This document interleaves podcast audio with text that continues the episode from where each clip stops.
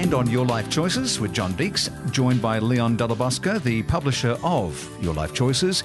It's my great pleasure to head across to the US and in New York. Ashton Applewhite is on the line, one of the world's most foremost authorities on ageism and the author of This Chair Rocks, a manifesto against ageism. And in between advocating for the rights of older people, doing TED Talks, wait for it, presenting at the United Nations, and working with Australia's own ageism advocates, Every Age Counts. Uh, Ashton has a myriad of public appearances. She's found time to talk to us today, which is fabulous. And let's find out what a world would be like without ageism. And uh, I'm very excited to have Ashton on the line now. Welcome to Australia, Ashton. Thank you, thank you. I wish I were in Australia. Have you been here before? I spent a month there exactly a year ago. Every Age Counts brought me over for a national tour. In fact, I will reach in a very professional manner for the tote bag. I got my very own tote bag that says Ashton Applewhite Australian Tour 2009. Hobart, Canberra, Sydney, Melbourne, Adelaide, Brisbane, Fremantle, You and had- then back to Sydney. You had tour jackets almost. I had swag. You are the rock star of ageism. And can I just say, before we go any further, I've just watched the most wonderful video and encourage everybody to jump online, have a look at YouTube, and Ashton Applewhite talking about, or talking on the Library of Congress. An induction, was it? Uh, I can't remember why they had me. Well, they had you there because you're a superstar, and uh, just a couple of things that came out of it. And before we get into our questions, Leon, but uh, at the Library of Congress, they mentioned that you were the first person to ever hold four of the top 15 spots on the New York Times bestseller list. Congratulations. Thank you. Uh, you want to hear the rest of the story? Go for it.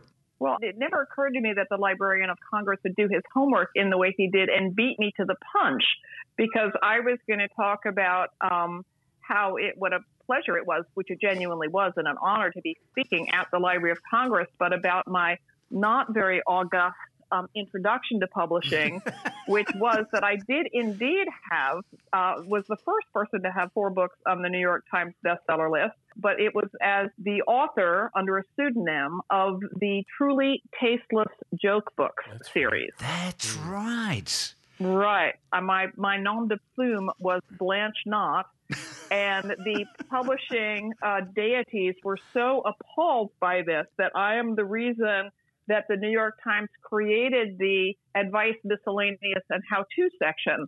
So that works of this caliber would not sully Oh, that's The right. They, they, they created a whole section just for you.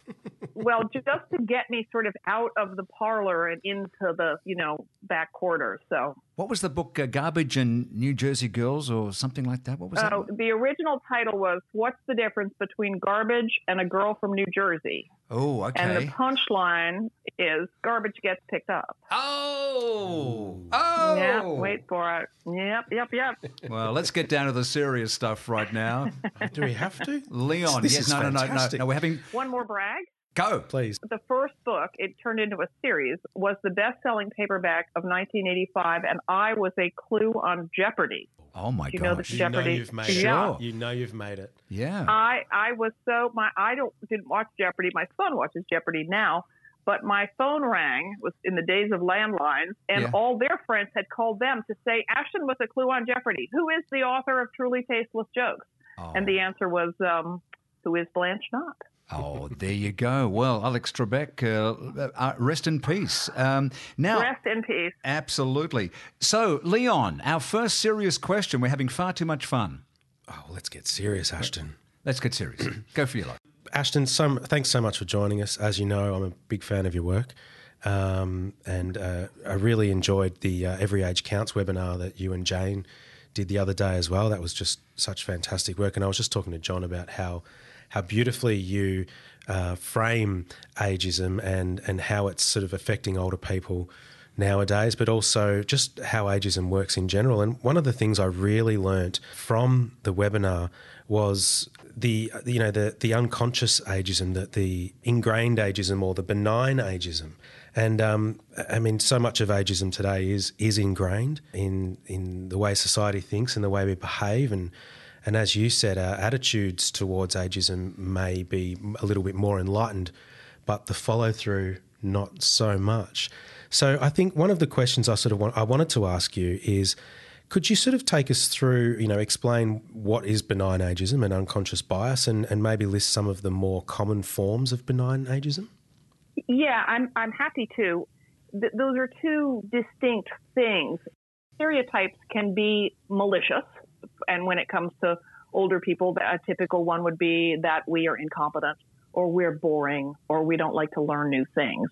They can also be benign as in, you know, sort of sweetie or dearie or patronizing or even to my mind, the stereotype of the wise elder, which which I um, am not crazy about because I think, well, many older people are wise. Many others don't seem to have learned much along the way, and many children are wise. So a stereotype can have good intentions, just like you look great for your age. Someone says that intended as a compliment, it doesn't actually come across as one. So stereotypes, um, even if they are intended to flatter, are not our friends. And, you know, all prejudice is based in stereotyping. All stereotyping is foolish and ill informed, but especially when it comes to older people, because the longer we live, the more different from one another we become. Think about that. Think about think about your high school reunion, you know, going out. Every child is unique, but 17 year olds have a lot more in common than 37 year olds who are way more homogenous than 57 year olds and so on. Just because life experiences, social experiences, physical exchanges, experiences, all those things render us more different from each other. So the older the person, the less their age says about them. Most bias is unconscious because we don't want to admit that we're biased. Mm. And when it comes to ageism, you know, that's just human. We're all biased. We're all racist. You know, we're all ageist. We all have prejudices about people who are, you know, different from us or whom we think are different from us. And acknowledging that fact is the hardest and most unpleasant fact of all, but I promise it gets much better from there. Because the minute you think about your own attitudes towards aging and realize how many of these ideas, negative ideas, we have all incorporated into our thinking, then you start to see them in the world around you. Yeah. And that is very liberating. You're like, oh, it's not my fault that I somehow allowed myself to get wrinkles.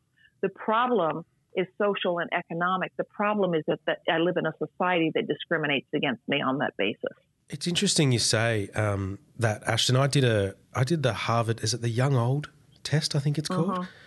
Um, the implicit. there's a set of implicit bias tests. Yeah, and one of them is on ageism. Give and, me what was one question? All right. So the way the test works, John, is it's a computer test. You have your fingers on an E and an I button, and an, an image comes up, and in the corners of your screen is one says young, one says old, and you hit the, the left key for young or the right key for old when an image of a person who is older is flashed up on the screen, you hit old. If they're younger, you hit young. The next stage is young, good, old, bad on the two corners, and you hit the buttons according to the images that flash up. They're the same images that flash up over and over again. Mm. The only thing that changes is the words in the corner. And then they swap over to good, old, uh, young, bad. Anyway, the way that the test works is it, it I think, Ashton, and correct me if I'm wrong, it assesses how quickly you hit the buttons when the image is flashed up and you do that. So here's me, yep. worked in um, your life choices for, for just over six years now. I'd like to think I'm a, a an advocate for older people. Uh, I think I think that comes across in my work. Feeling like consciously that I feel the same about older people as I do about younger people, mm.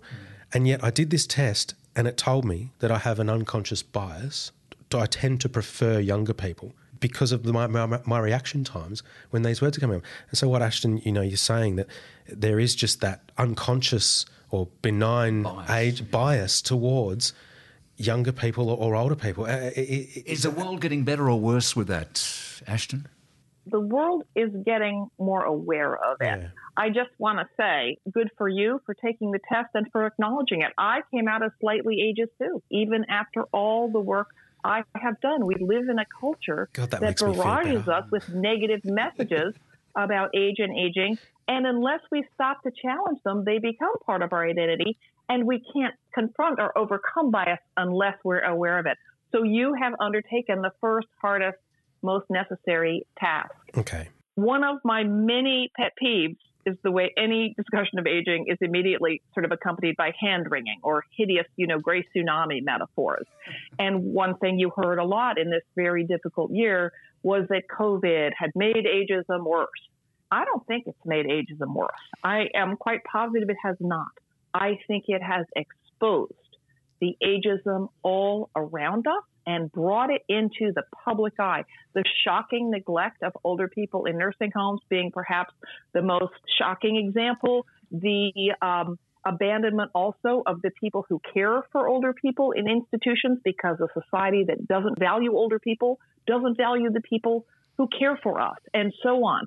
So it is my firm opinion that it is public awareness and outrage about these inequities that are on the rise. And I think that's giving us a historic and unprecedented opportunity to build on that awareness. Ashton, people are living longer and staying healthier longer. Gone are the days of the typical stereotypical retirement. Is the word retirement still relevant? I uh, think it is largely irrelevant uh, in a good way. It, I mean, I would say it is under renovation. the fact is that, um, you know, people are living longer everywhere in the world. The old silo of, you know, first you went to school and then you had kids and um, worked really hard at your career. And then in the last third, you retired is completely obsolete, both because people are living longer and because of macroeconomic trends. People don't, you know, have secure jobs lifelong, and people in, in lower income uh, jobs never had that job security. And now our children, I am 68, dead center in the baby boom. My kids and your kids never had that security. So these, it's really important, really important to avoid old versus young framing you know, uh, it's a myth, for example, that old people take jobs away from younger ones. We don't typically compete for the same jobs, and the amount and nature of labor is not fixed. So these trends are going to, um, you know, persist just like population. It is a, a population aging. It is a permanent global demographic trend and the ways in which we educated ourselves and supported ourselves are obsolete. You don't train to do one thing, especially in a factory, you know, which is what the American education system was set up for. We all need to keep relearning new things and keep, even if you find the one thing you want to do, you have to keep getting, you know, trained in it and learning more. So everything about our um, education system and the notion of retirement um, needs to be revisited with an idea to economic and professional security all along the lifespan for all ages. That's right. I mean, changing the mindset towards retirement is one of our sort of daily challenges. You would probably be facing the challenge daily too about how to change the mindset uh, towards, well, age discrimination, towards aging. How do we challenge these you were saying before we, we need to challenge the unconscious bias how do we do that ashton is there is there like some simple rules you could give that that, that help us challenge this bias or, the, or or challenge our attitudes towards aging Sure, I'm happy to talk about that. And you know, and when it comes to the workforce, there are tons of studies that show that diverse workplaces um, are are better to work in. That diverse companies are more profitable. So one thing we can all do is when you are at a meeting and there's no older faces, ask why not. When you're just having a diversity and inclusion discussion with the HR department, is age on the table? So ask why not, you know, because I will tell you, no one, no one says that's a stupid idea. They say, why not? And, you know, not one of the stereotypes, the negative stereotypes about older workers holds up under scrutiny. And we know that age diverse teams uh, are especially valuable in creative endeavors and you know and also the strengths and weaknesses of older and younger workers although of course it's really problematic to treat either one as a homogenous group compensate each other.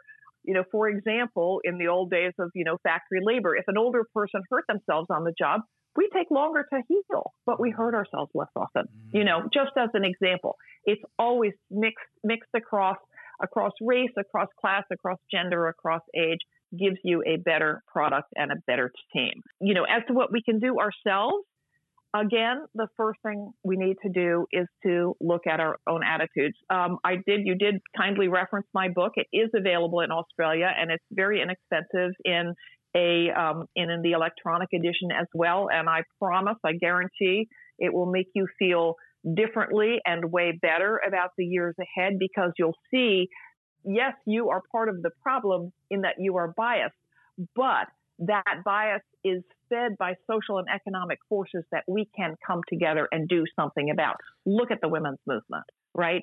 Think of what that did to shift the way we think about the voice and role of women around the world.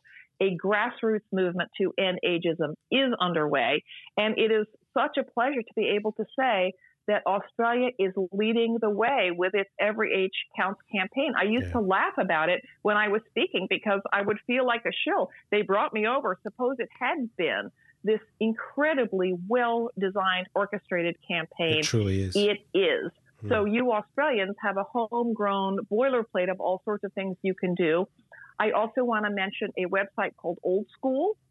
The website, the, the URL is old school.info, and it is a clearinghouse of free, vetted anti ageism resources. Everything is free mm. except the books. You can find the Every Age Counts campaign there. There's a whole campaign section, which is clear evidence that a global movement is underway. You can find the Harvard implicit bias test. You can find speakers. You can find a downloadable free guide to starting a consciousness raising group around age bias. Consciousness raising was the tool that catalyzed. It's called Who Me Who Me Ageist or search, you know, search for consciousness. That's the tool that catalyzed the women's movement because women came together and compared notes and realized that what they had been thinking of as personal problems, getting harassed, not getting hired, not being respected, were actually widely shared political problems that again we could come together and do something about. So, so that's, you know, noodle around old school, consider starting a consciousness raising group or just think, think about your own language. It's a good starting place. How do you use the words old and young? That's right. Do you say, I'm too old for that? You're probably too smart for it or maybe too lazy for it but age doesn't often have actually all that much to do with it. It's um, Ashton. This is this is we're talking now about ages, ageist attitudes towards older people, but I think one of the things that I also learned the other day was that the attitudes towards older people are obviously harmful, but just as harmful are those ageist attitudes that people hold towards themselves. That is what internalized bias is. Mm. Yeah. Mm. Ageism is the least examined prejudice uh, which is changing fast.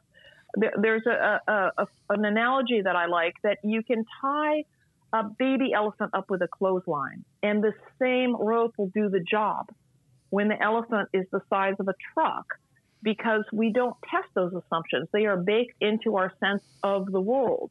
And it is why, like the elephant, we stay tethered and are complicit, which is a, a loaded word, but it's true in our own silencing and marginalization, which is why it is so liberating. It's painful, that first step. You know, I'm sure you didn't feel great after taking that Harvard bias test. No. Neither did I. But then there's this moment like, which I think is genuinely liberating. There's mm. a, a phrase, cognitive liberation, for when you realize, like, oh, there are larger forces at work. The fault is not mine. The fault is in a society that pits us against each other, that exploits our insecurities, that frames aging as a problem and a disease when it is in fact a lifelong process. It's not just something annoying that old people do that enriches us and that unites. It's the one shared human experience. You know, it's a source of it's a source of loss. And you know, I'm not a Pollyanna. It's really important to acknowledge both sides of it. But in an ageist world, all we hear is the loss and the and the fear and it's not that our fears aren't legitimate it's that they are way out of proportion. Ashton what drove you towards this particular point in your life to uh, to to become so involved in ageism? I stopped being young. Hideous. Now you're not being biased now are you? Well you know i i am kind of a bull by the horns kind of person And I was in my mid 50s and I, you know, realized that I was afraid of getting older. I'm not a I'm not a scholar, but I am a sort of thinky person and I started noodling around and learning about longevity. And in a matter of it was probably months, not weeks, but it was not long. I was bowled over by how much of what I thought I knew about what it would be like to be really old was off base or flat out wrong, not nuanced enough or just way too negative. They are the facts that I started my TED talk out with a decade later. Mm. Uh, you know, for example, I thought the odds of ending up in a nursing home were pretty darn good. At the time of the talk, which was only four years ago, right. three or four years ago, the percentage of Americans over 65 in nursing homes was 4%. It is since down to 2.5%. Oh. And I think COVID is going to make that number drop even lower. And it's quite low in Australia as well. I'm sorry, I don't know the exact percentage point. Again, you know, no one wants to end up in a horrible nursing home, but our fears are out of proportion to the reality. Uh, you know, uh, people are happiest at the beginnings and the ends of their lives. It's called the U curve of happiness. That's right. Google it. Yeah. Are things going to get easier with the new administration coming in, Ashton? I hope so you know, I think we need a cabinet person to deal with issues of age and age equity the way we need someone to deal with issues of climate change. They need uh, Ashton Applewhite there. That's what they need. That's exactly what they oh, need. Oh, I'm not patient enough to go to all those meetings. But I could see you on Capitol but, Hill. We're lucky in Australia. We do have a minister for aging. Yeah, yeah, yeah we don't. And you know, they need to when we don't really have a champion for aging issues on Capitol Hill at all. And uh, you know, so I'd like to be brought in and and um, you know yell at everyone, but then I'd like to go make others attend all the meetings. um, but you know, it's shocking how much age itself is missing from the conversation. There are real challenges associated with ramping up the support that an older population will need, sure. but no one talks about the incredible opportunity of hundreds of thousands, if not millions, more healthy, well educated adults than ever before in human history who, as you say, are not retiring. It's a great resource which is not being utilized. We need to change the narrative exactly. from sex sells to age sells. Exactly. You got one more question, Leon. Do you really believe there could be a world without ageism?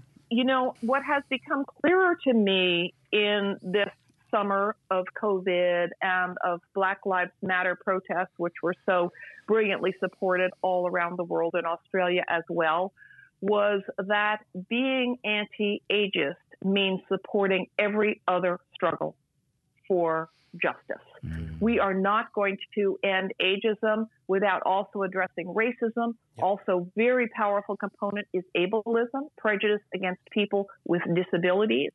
Uh, women, there are more older women. We live longer. We do most of the caregiving. Sexism is a big part of it. So, you know, just as all these prejudices and identities compound in the lives of people and make them more difficult, activism is intersectional too. That idea is called intersectionality, the idea that these different forms of prejudice reinforce and compound each other and are visible in each individual life in a unique way.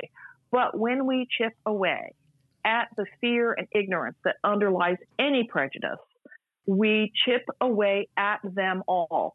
So I think that you know we are more we are infinitely more aware of of racism. I fervently hope that we are going to stick to. Um, wait, I don't want to say stick to our guns as an American because I sure wish we didn't have so many guns in America. Mm. But I hope we are going to act in anti-racist ways, not just do lip service against racism, also against ageism. Join join forces. My new talk is all about um, addressing ageism and its intersection with ableism and join forces. There's a fantastic disability justice movement in the United States where people say, I am who I am because of my disability. We need to acknowledge that we are who we are, not despite our many years, but because of them. And, and what what do they what do what what is their uh, they, they say about us who, uh, who nothing about us without us. Yeah, that's right. Quite right. Which is like, you know, Jane Caro, you referenced that wonderful webinar, and she says, I think everyone um, just wants to be respected, just wants Yeah, to be listened right. to. That's true. Black, white, or and it is that basic. No matter how old you are, what color you are, uh, you know, we each want to be heard, regardless of the things about ourselves that we cannot change. So I think that the whole planet is poised uh, at an, an unprecedented um, time of potential for social justice. But I think we have to join forces against all these prejudices and not prioritize one over another. I want people to understand that ageism is not just some abstract social or economic threat. Attitudes towards aging affect how our minds and bodies function at the cellular level. And this is usually framed as people with more positive feelings towards aging. I like to say people with fact rather than fear based attitudes towards aging fare better because this is fact, this is science. They walk faster, they are more likely to heal quickly from an injury or even severe disability. They live longer, an average of seven and a half years longer, and they are less likely to develop Alzheimer's Oh. even if they have the gene that predisposes them to the disease. The theory is that these fact based attitudes, right, because instead of believing all these, you know, the fear based stereotypes and fear mongering that in the media, if you learn the actual facts, they reduce stress and buffer us from the effects of combating ageism, of living in an ageist world. So educate yourself about aging and you will be more healthy because you will be less ageist. Beautifully said, Ashton. Thank you so much. And It's- again, isn't that amazing? That's oh, So it's true, just yeah. it's, It's beautiful. incredible, and um, I'm uh, I'm I'm nearly seventy, and I've got some of my friends who uh, who who just are, are, are growing old because they think they should be, and it's wrong. Yeah, it's it's the whole. It's called stereotype embodiment theory. Is exactly that. And and all this. If you want to mention, I don't. Thank you for pimping the book so generously. Um, I have been writing about this, thinking out loud on my blog, which is free. ThisChairRocks.com is my website. And if you yourself, you know, uh, search public health, search Levy, Becca Levy is the person who's done most of this research. Search stereotype embodiment theory. That's exactly it. If you think shit's going to fall apart, then, and of course, some of it does. Again, I'm not, it's not about happy talk and I have the right attitude, everything's going to be fine. No. But if you ex- anticipate bad things and, and connect them to age, then when, when things do happen, you think, oh, it's inevitable because I'm the age I am, which is why I put that old gag in my TED talk. I stopped blaming my sore knee on being 60. I was 64 at the time because my other knee doesn't hurt and it's just as old. it's a perfect example, you know? because my right knee hurts. You're right. my left Yeah, knee doesn't. I th- Yeah. Is it, you know, i- is it because you're a million years old or is it because you cooked dinner for 10 people or helped a friend move? You know, sometimes it is age, but not very often.